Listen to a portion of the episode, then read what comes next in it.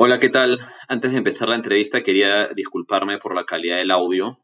Eh, me he dado cuenta de que el micrófono que utilizo se ha malogrado cuando ya habíamos terminado la, entrevista. Entonces he tratado de arreglarla, he hecho lo mejor que he podido y espero que, que les guste.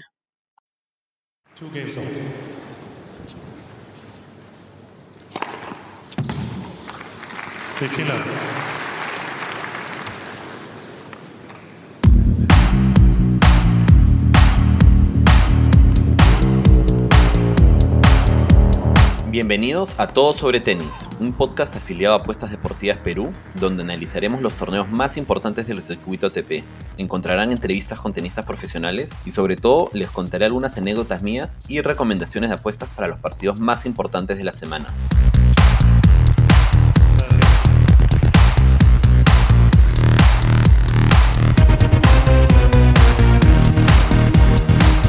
¿Qué tal con todos de nuevo? Estamos en un nuevo capítulo de Todo sobre Tenis. Estamos hoy en día con un nuevo invitado especial, es Nico Álvarez. Hola Álvarez, jugador profesional de tenis y ahorita segunda raqueta de Perú. Así que nada, Nico, ¿cómo estás? Gracias por aceptar la invitación. No, un placer, un placer eh, estar acá hablando contigo, Rodrigo. Todo bien, todo tranquilo. ¿Qué tal, qué tal, Nicolás? Tú me dijiste que ahorita estás por Argentina, ¿cierto? Sí, estoy ahora en Buenos Aires. Me vine después de la Copa de con Suiza para un par de semanas de entrenamiento antes de salir en rumbo a, unos challengers, pero bueno, eso ya quedó todo muy atrás, ¿no? Y preguntas que quería hacerte para entender, ¿ah? porque esto realmente no lo sé, no. Una de las cosas interesantes un poco de este podcast es que es desde la visión de un hincha.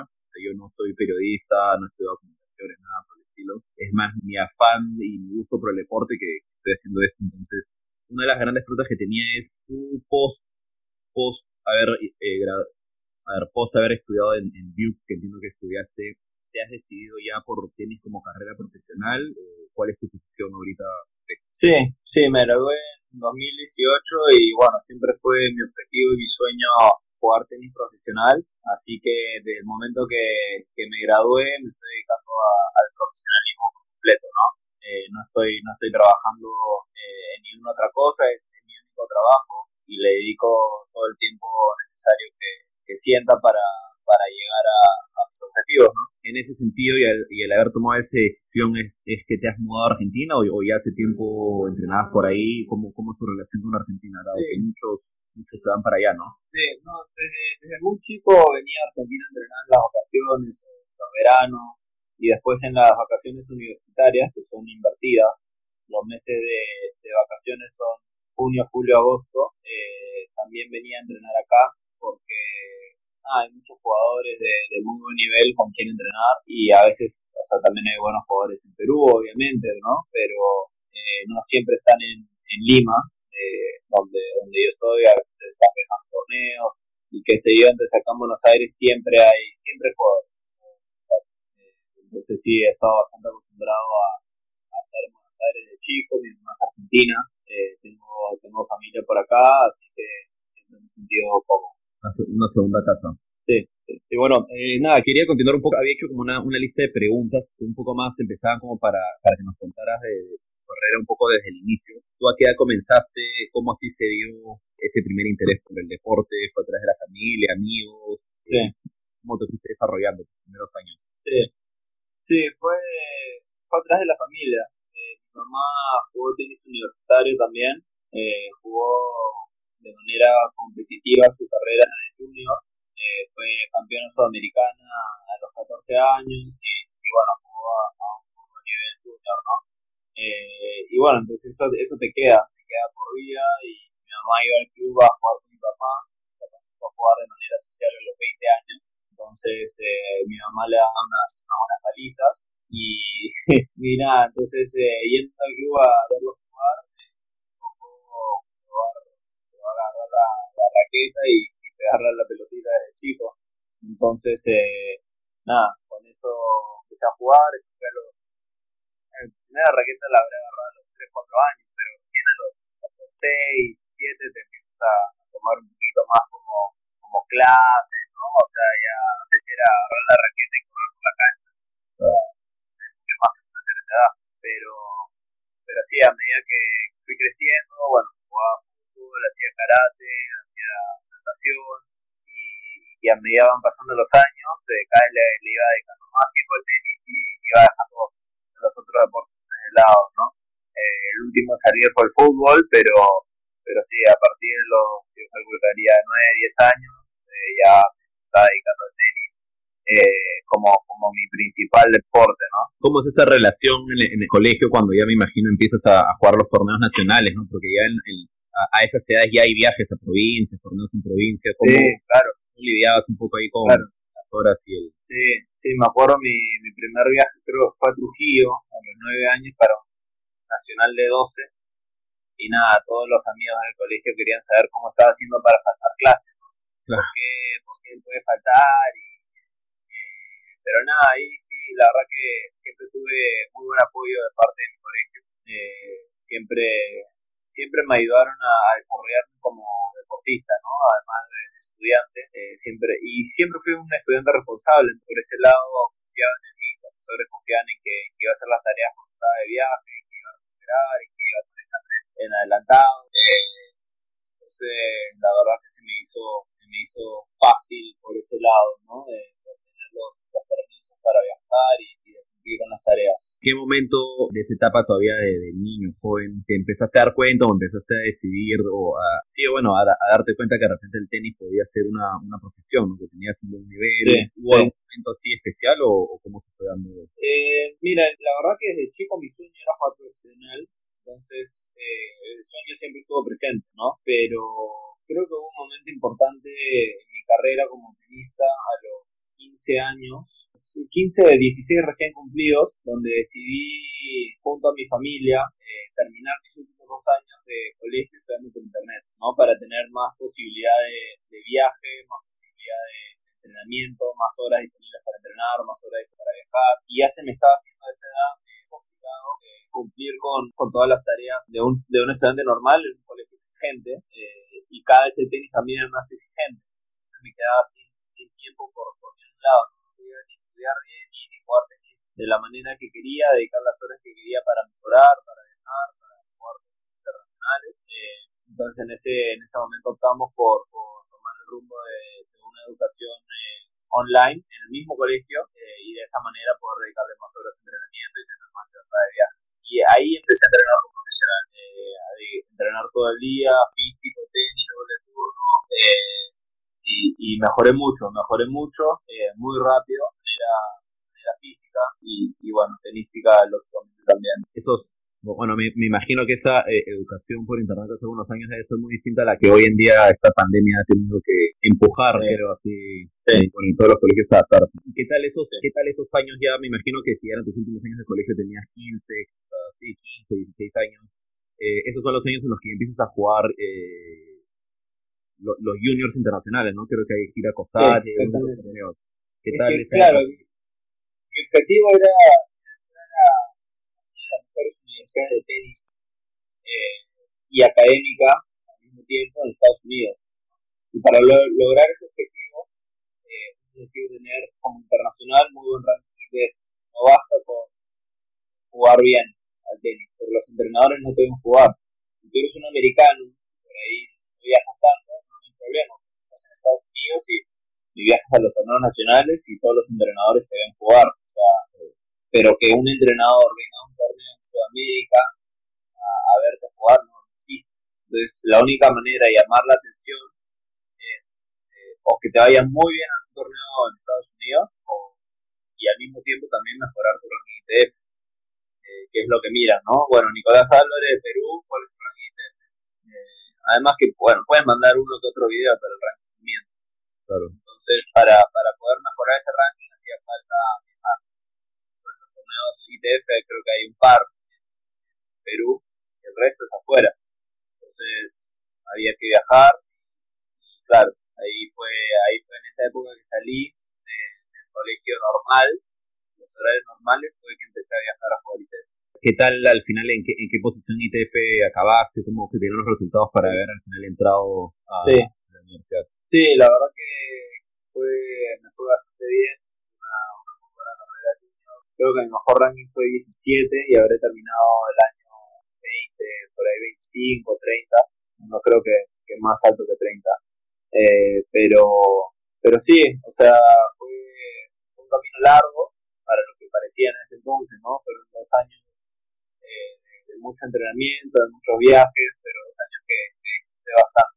Disfruté bastante, con mejores momentos que otros, pero eso sí ya parecía algo más cerca del profesionalismo y a lo que era mi sueño, porque que sabía que lo iba, iba a retomar de la universidad. ¿Y cómo, o sea, tengo una, he podido hablar con algunos, o sea, he podido hablar, no sé, con Juan Pablo, con Duilio, que también tuvieron la oportunidad de, de, a una universidad en Estados Unidos, pero se decidieron por seguir como profesional desde ese momento. ¿Cómo tú tomaste la decisión de ir a la universidad? O sea, ¿cuál era tu, sentir, ¿no? Tu, pensar de cara a voy a la universidad y luego salto al, profesional? ¿O cómo lo pensaste? ¿Cómo lo decidiste? Porque entiendo que también ir a la universidad y entrenar, si bien estás entrenando y jugando, que, bueno, una de mis siguientes preguntas va a ser sobre justamente todo el sistema de competición eh, universitario en Estados Unidos, me imagino que también podría haber estado jugando ya torneos y Seychelles, claro. Claro, sí.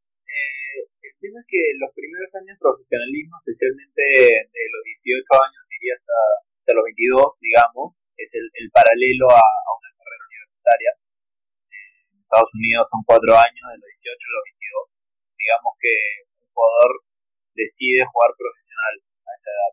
Digamos que es un buen jugador, que es un jugador está entre los tres mejores del mundo ITF, eh, está como yo, 25, 30 ITF, un buen jugador pero no jugador que en dos años se va a meter por 300.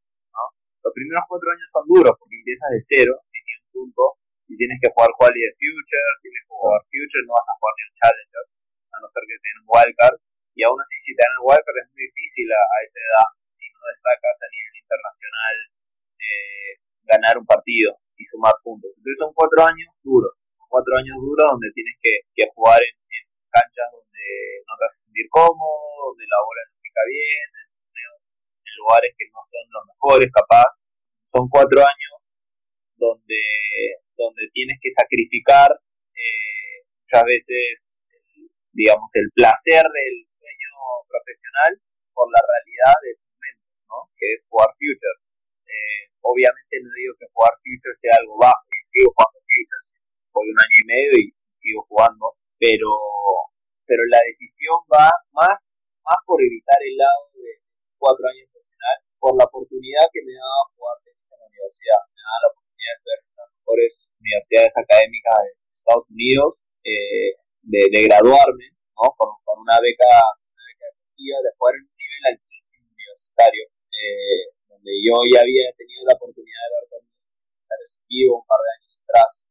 Hice un viaje a, a Estados Unidos de, por placer, ¿no? De vacaciones y de paso universitario, me di cuenta que el nivel era altísimo, era altísimo. Los mejores jugadores de la universidad estaban jugando a nivel challenge. Y dije, pucha, qué gran oportunidad de, de poder venir a este lugar, de estudiar, de jugar con un equipo, eh, que es un ambiente totalmente distinto al profesionalismo, ¿no? Son 10 jugadores que viajan por Estados Unidos como entrenador y, juegan dobles y singles en distintas canchas, y juegan de local y visitante. Eso me llama mucho la atención. Parecía algo muy divertido y al mismo tiempo con un gran nivel de competencia y, un nivel de entrenamiento que, por más que no sea la misma cantidad de horas de un jugador profesional, eh, no se quedaba atrás en, intensidad y seriedad. ¿Cómo es el sistema de competición universitario? Eh, ¿Es por divisiones, ciertas universidades o es como, no sé, como un, es un básquet que hay, obviamente participan 300 universidades por, conferencias y van jugando todos claro. ¿Cómo se da eh, sí, hay, hay, antes que nada hay divisiones, ¿no? Hay división 1, división 2, división 3, Naya, ¿no? Eh, las universidades que pueden, eh, creo que se, que se distinguen por, por el, el dinero que cada universidad le da al deporte, ¿no? Creo que las universidades que tienen más capacidad económica eh, están en división 1 eh, y, y, también eso marca el nivel, lógicamente, ¿no? La división 1 es el nivel más alto universitario y el formato es eh, de seis partidos, seis partidos simultáneos, en seis canchas al hilo normalmente, una, atrás de la otra, al lado de la otra, eh, las juegas al mismo tiempo están jugando tus compañeros y son seis singles y tres dobles. Entonces los dobles se juegan primero y el primer equipo que llega a dos dobles ganados, un set, normalmente un set a 6 sin ventaja, eh, gana el punto de dobles. Entonces uno puede entrar al singles 1-0 arriba o 1-0 abajo. Y de ahí tienes que llegar de 4 puntos. ¿no? Entonces, si ganas el doble tienes que ganar 3 singles, si perdés el doble tienes que ganar Es el formato básico universitario de edición, ¿no? Eh, y era, era bastante entretenido, ¿no? Era, estaba, muy bueno jugar al lado de tus compañeros, ir viendo, ir viendo cómo iba el partido, cómo se iban ganando, si iban perdiendo, si tú ibas a hacer el partido de escritorio o no, eh, y al mismo tiempo estar concentrado en, ganar tu partido. Me, me, imagino que muchos de los jugadores con los que compartiste en ese momento, al menos los americanos, muchos ya estarán, como dices tú, en Challengers, ahorita, no sé, 150, 120. Sí, hay, hay muchos. Eh, bueno, con los, con los que jugué, eh, a ver, está Norris, Norris, 60 del mundo, jugué con él dos veces en la universidad. Eh, jugué con, con Schnur, eh, que está por ahí 100, llegó a estar por 100. Creo que salió Noah Rubin, que también estuvo ahí 100, 100 algo y ha estado 100 algo. Eh, Eubanks, eh, Hay muchos jugadores que que están entre los 200, ¿no? O 250. Entonces sí, el nivel lógicamente era, era muy alto y siendo muy alto. Los partidos eran duros. Imagino que lleno de, lleno de viajes, o sea, a los distintos estados a jugar partidos, ¿no? O sea, ¿cuántos, ¿cuántas series podías llegar a jugar en un año? Sí, era la, jugaba la temporada de enero a mayo, ¿no? Eh, los, los, equipos que les iba bien jugaban hasta fines de mayo y los equipos que no clasificaban a al NCAA Tournament, lo que le llaman a los mejores 64 equipos terminaban su temporada eh, fines de abril. Eh, pero sí, se jugaban todos los, casi todos los fines de semana. Casi siempre era un fin de semana en casa, un fin de semana afuera, un fin de semana en casa, donde se jugaba viernes, domingo normalmente, o viernes, sábado, sábado. Y nada, cuando te ibas de viaje también, ¿no? Jugabas viernes en el lugar, terminabas el partido, eh, te bañabas, te subías al bus, o te dormías en el hotel, después te tomabas un avión y no, como, sí, sí, no, y, y, después, no, eso fue un viernes, entonces eh, por ahí el, sábado viajabas a la otra ciudad, jugabas en la otra ciudad eh, que normalmente estaba cerca, ¿no? Porque planificas como para que los tiempos de viaje sean largos. Llegabas domingo en la noche, eh, dormías unas horas y el lunes en la mañana en la clase. Sin parar casi. Sin parar, sin parar, sí, pero es, o sea, imagínate eh, lo, lo, bueno que estaba, no sé, ganar el partido domingo, viajar con el equipo, regresar, clubes, jugaban, necesitaban un partido, que sé lo que sea, en el tenis, te tomabas el día libre y después era, era preparar la semana, era como, como fútbol, ¿no? Donde preparas el partido durante la semana. Eso no se vive en profesional. Tenis profesional, eh, entrenas, vas, No existe preparar la semana para el partido.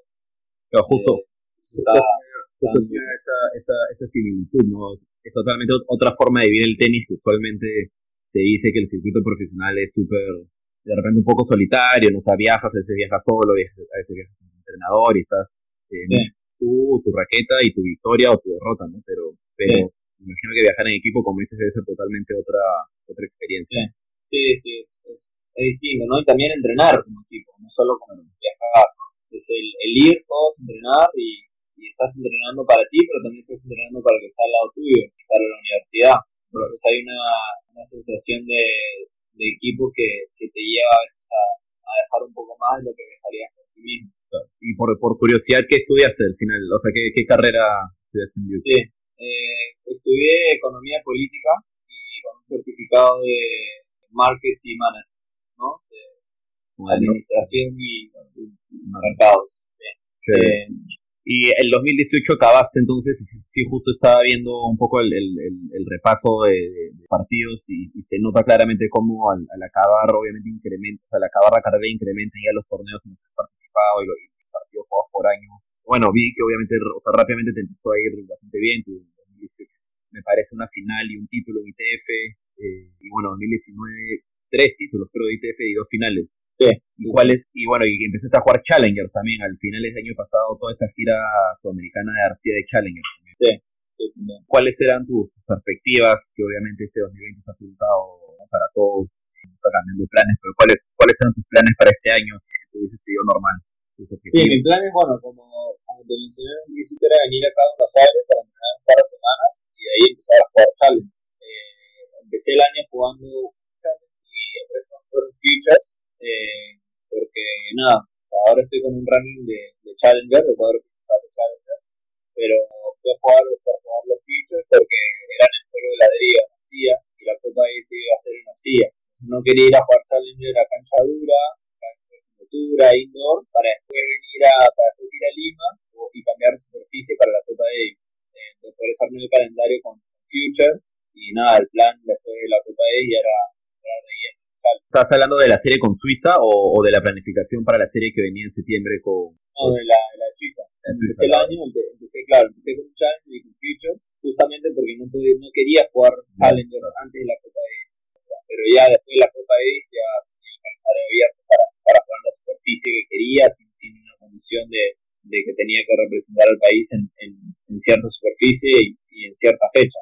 Eh, entonces el plan era, hacer una gira larga de, de Challenge Justo, justo esto que acabas de mencionar, me imagino que es una súper ventaja también de, que hayas decidido tomar este, este tiempo para la, universidad, ¿no? Porque una, una de las cosas que también veía es al final, como buen latinoamericano, siempre estamos como muy a gusto en la arcía, ¿no? Pero me imagino que cuatro años en, la universidad, corrígeme, no, no, lo sé, pero me imagino que serían torneos todos en cancha dura, o la gran mayoría en cancha dura. Totalmente, totalmente. y y eso creo que es algo muy positivo también que, no mencioné, ¿no? Como, como tú dices, estamos acostumbrados a jugar siempre en, arcilla, a no ser que tengamos que ir a un torneo en cancha dura, por ahí conseguimos una cancha dura en, Lima, entrenamos una semana, vamos, jugamos y volvemos a arcilla. Pero esos cuatro años en la universidad me desarrollaron parte de mi juego que, quien no había podido desarrollar eh, tanto antes de, jugar en la universidad, simplemente porque no, no tenía la necesidad de hacer.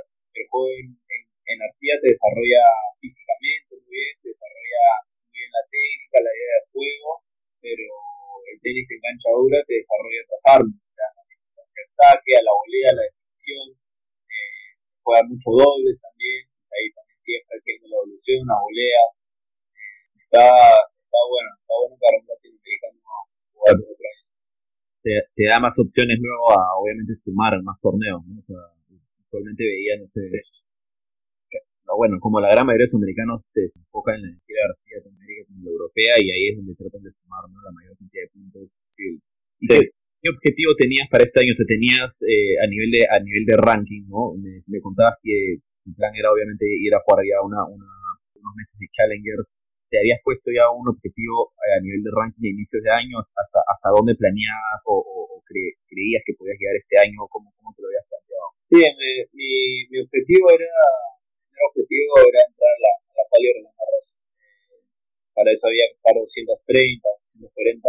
Y bueno, mi, mi última chance era con esta gira de Challenger. Pero bueno, ya sé, todo, todo cambió ¿no? de, del coronavirus y, terminar el año entre los 200 mejores. Ese era, ese era el objetivo inicial. Pero, pero bueno, ahora claro. un poco distorsionado, digamos. ¿no? Vamos a tener que, que replantear una vez que, eh, que sepa cuándo cuando va a volver ese normalidad. ¿Y tu equipo, o sea, cómo está conformado tu equipo en esta etapa ya, ya 100% profesional, por así decirlo?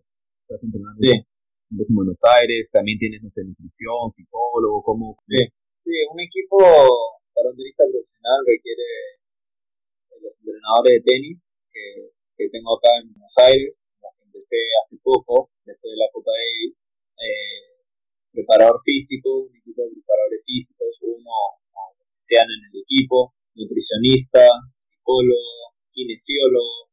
Yo creo que eso, son, eso es lo más importante, ¿no? Eh, estar con gente que confías, gente que, que trabaja bien, que, te ayuda a aprender y a mejorar y te motiva a, lograr tus objetivos. ¿no? Y, el, cuando estás de gira usualmente viajas con, con el entrenador. O... Sí, sí, con entrenador de tenis o con preparador físico y por ahí variar una semana eh, por ahí con un psicólogo si es necesario en ese momento o viajar solo, que también está, está bueno. Yo siento que, de vez en cuando me ayuda a viajar solo y, y de esa manera también paso más tiempo con amigos,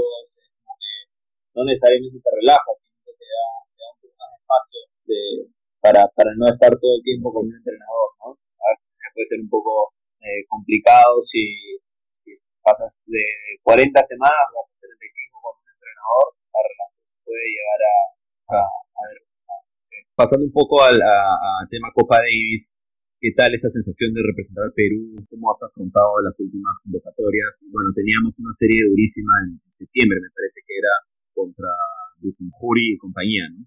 Sí, sí, no, jugar Copa Davis siempre es espectacular, es un orgullo representar al Perú, lo he dicho siempre, fueron las, los sudamericanos, sub-12, sub-14, sub-16, mundial sub-16, eh, Juegos Olímpicos en China, siempre eran los, los torneos que, que más ganas me han jugado, ¿no? Al Perú. Y lo sigue siendo, lo sigue siendo. Eh, por ahora, las Copa Davis han sido, han sido muy, emocionantes, con El Salvador el año pasado, Suiza este año, eh, tenemos un muy lindo grupo, un lindo equipo y eso lo hace aún más, divertido, ¿no? Más divertido jugar. Así que, que nada, muy orgulloso también de, de los otros chicos del equipo, muy cómodos con, el equipo técnico, eh, así que es una, es una muy linda experiencia. ¿Cómo es nuestras chances en esta serie que se venía? Ah, sí, contra, contra Bosnia, pues, un partido, partido duro, ¿no? Como cualquier otro partido de, a, este, a estas alturas. Eh, pero creo que que estábamos en una buena situación como para sacar la serie adelante. Juanpi que, que viene jugando muy muy bien eh, y los otros chicos del equipo, Conner, Brian, Sergio también, eh, mejorando, mejorando mucho y yo me sentía, me sentía bien también. Faltaba mucho, ¿no? Faltaban dos meses eh, donde podían pasar muchas cosas, donde un jugador capaz podía empezar a jugar eh, mejor, clave más para que todos, todos deseamos una, una, posible alternativa a la hora de jugar serie. Y nada, Sumuro obviamente es, un jugador que está entre los 30 mejores del mundo. Eh, ser un rival, creo que el más complicado que, que hemos tenido Juanpi y yo desde que hemos empezado a jugar Copa Davis. Y no sé si, si Juanpi haya jugado también contra, bueno, contra Albert Ramos, ha jugado, pero no sé si, al menos yo nunca he jugado contra un jugador que, que tenga eh, de ese nivel. ¿no? Pero jugando en casa, con las condiciones que más nos acomoden, con, con el público a favor, yo creo que, que sí es una serie que, que podíamos sacar adelante y que podemos sacar adelante con, jugar. ¿Y te gusta, te gusta el nuevo formato que le han dado con estas finales en Madrid? ¿Cuál es tu, opinión? Porque he escuchado eh, de todo un poco respecto, respecto a esas finales. Sí, sí yo creo que eh, la, o sea, el formato de, de, que se junten muchos equipos a fin de año en una semana está buenísimo, está buenísimo y, está bueno también para, eh, para equipos como nosotros por ahora, ¿no? O lo que debería ser un Ecuador, eh, que tienes ese cruce con los mejores eh, tenistas del mundo, ¿no? Por ahí te toca un grupo con, con Suiza o con Serbia o España y te toca jugar contra Nadal en un torneo que no es como cualquier otro torneo, es Copa Davis. Entonces, eh, siempre hay un valor agregado, tío. Y es, sí, es, yo creo que está muy bueno. Y está bueno también que, que hayan acortado el formato que se fue en dos días, eh, sí, tres días, por el tema de público, que las jornadas no se hacen eternas, por más que, que yo de chico disfrutaba pasarme todo el día mirando la copa de ¿no? mirando el lucha, el chino, jugar todo el día y correr cinco sets, que estaba bueno. cinco horas. Claro, más que horas, después del siguiente día tres, cuatro horas, horas más, o sea, eh, si no eres un fanático enfermo del tenis, como somos muchos, eh, no, no vas a ir, te vas a quedar todo el tiempo. Y ahora en dos días, dos sets, bueno, o sea, si yo soy alguien del público que más o menos del tenis, digo, bueno, tengo unas horitas, voy, aliento y, ya está, dos días se acabó. Así que nada, sí, definitivamente me gusta. yo justo iba a decir, como, como hincha, yo, crecí también viéndolo, viendo, no sé, la, la serie de Perú contra Bielorrusia, no el, el, chino, siempre eran partidos, no sé, ultra emocionantes, ¿no? con cambios, empezabas perdiendo dos sets abajo, le, lo remontabas, cosas de ese estilo, pero por otro lado también entiendo, o sea, entiendo algunos de los porqués, o sea, algunas de las razones por las cuales has girado este formato que, bueno, creo que siempre todo cambio es bienvenido, ¿no? La, cosa es ver qué tal funciona y bueno, lo que sí se me hace raro es que hayan, hayan hecho un torneo similar tan pronto como fue este en Adelaide, que jugaron también equipos en formato similar, ¿no? Eso, eso sí que me queda raro, ¿no? Considerando que uno fue en noviembre y el otro fue enero, bastante, bastante seguido. Pero, pero bueno, nada, tenía, tenía una, una sección más de preguntas, un poco de preguntas cortas. Eh, para acabar, ¿no? la, primera era tu ídolo máximo tenístico. David Nalbandian. Nalbandian. Justo, justo esta, esta, semana han salido varios videos de Nalbandian en, en las puntas de la ATP. Dato que Nalbandian había sido el único que le había ganado a Federer, Nadal y, en un torneo. Sí, en un torneo. Claro. Madrid, sí. Sí, buena historia. ¿Torneo favorito? Eh, Roland Garros. Roland Garros. ¿De Junior lo llegaste a jugar? Sí. Sí. Sí, lo llegué a jugar, sí. sí no me fue muy bien, no, no, no me llevé una, una gran experiencia, perdí 7-5 en el tercer set, eh, sacando para el partido, pero pero fue increíble la, la semana que viene. Y moro de ganas de volver. Y conoces, por ejemplo, sí, todas las instalaciones, todo el, el mejor saque. El mejor saque, diría Iner, por, por su altura, pero por, por técnica y diría Iner, después Kirkios y después Federer. A Karlovic no lo, no, lo metes por ahí el ranking. Sí, también, también lo meto, ¿no? Iner, y Karlovic son sinónimos. mejor derecha. Mejor derecha, Nadal. Ba back, Djokovic. Y volea. O sea, back, jugadores activos. Si no, Nalbandian. Si no. ¿Y prefieres a una mano o, dos manos el, el, el revés? O sea, ¿cuál te...? Eh, no, dos manos. O sea, me identifico más con, con el de dos manos. ¿no? El de una es más vistoso, pero, pero como jugador con buen revés a dos manos, también me gusta ver a jugadores usar las dos manos.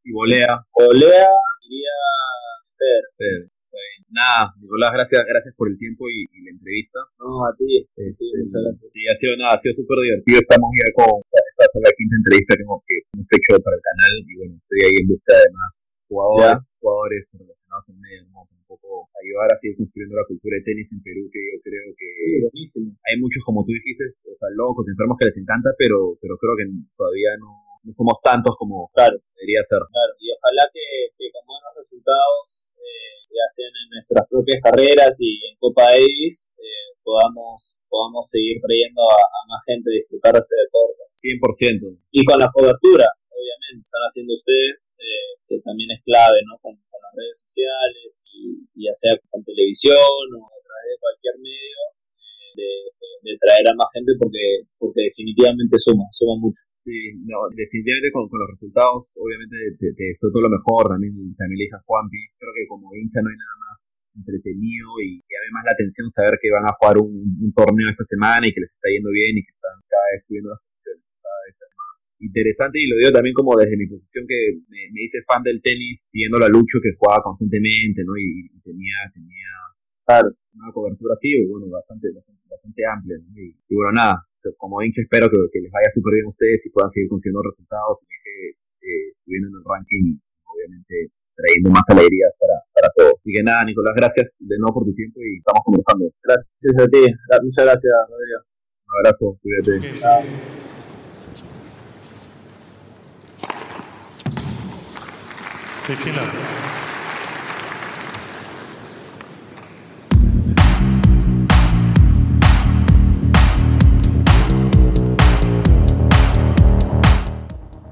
Gracias a todos por llegar hasta el final y escuchar este capítulo de Todo sobre Tenis.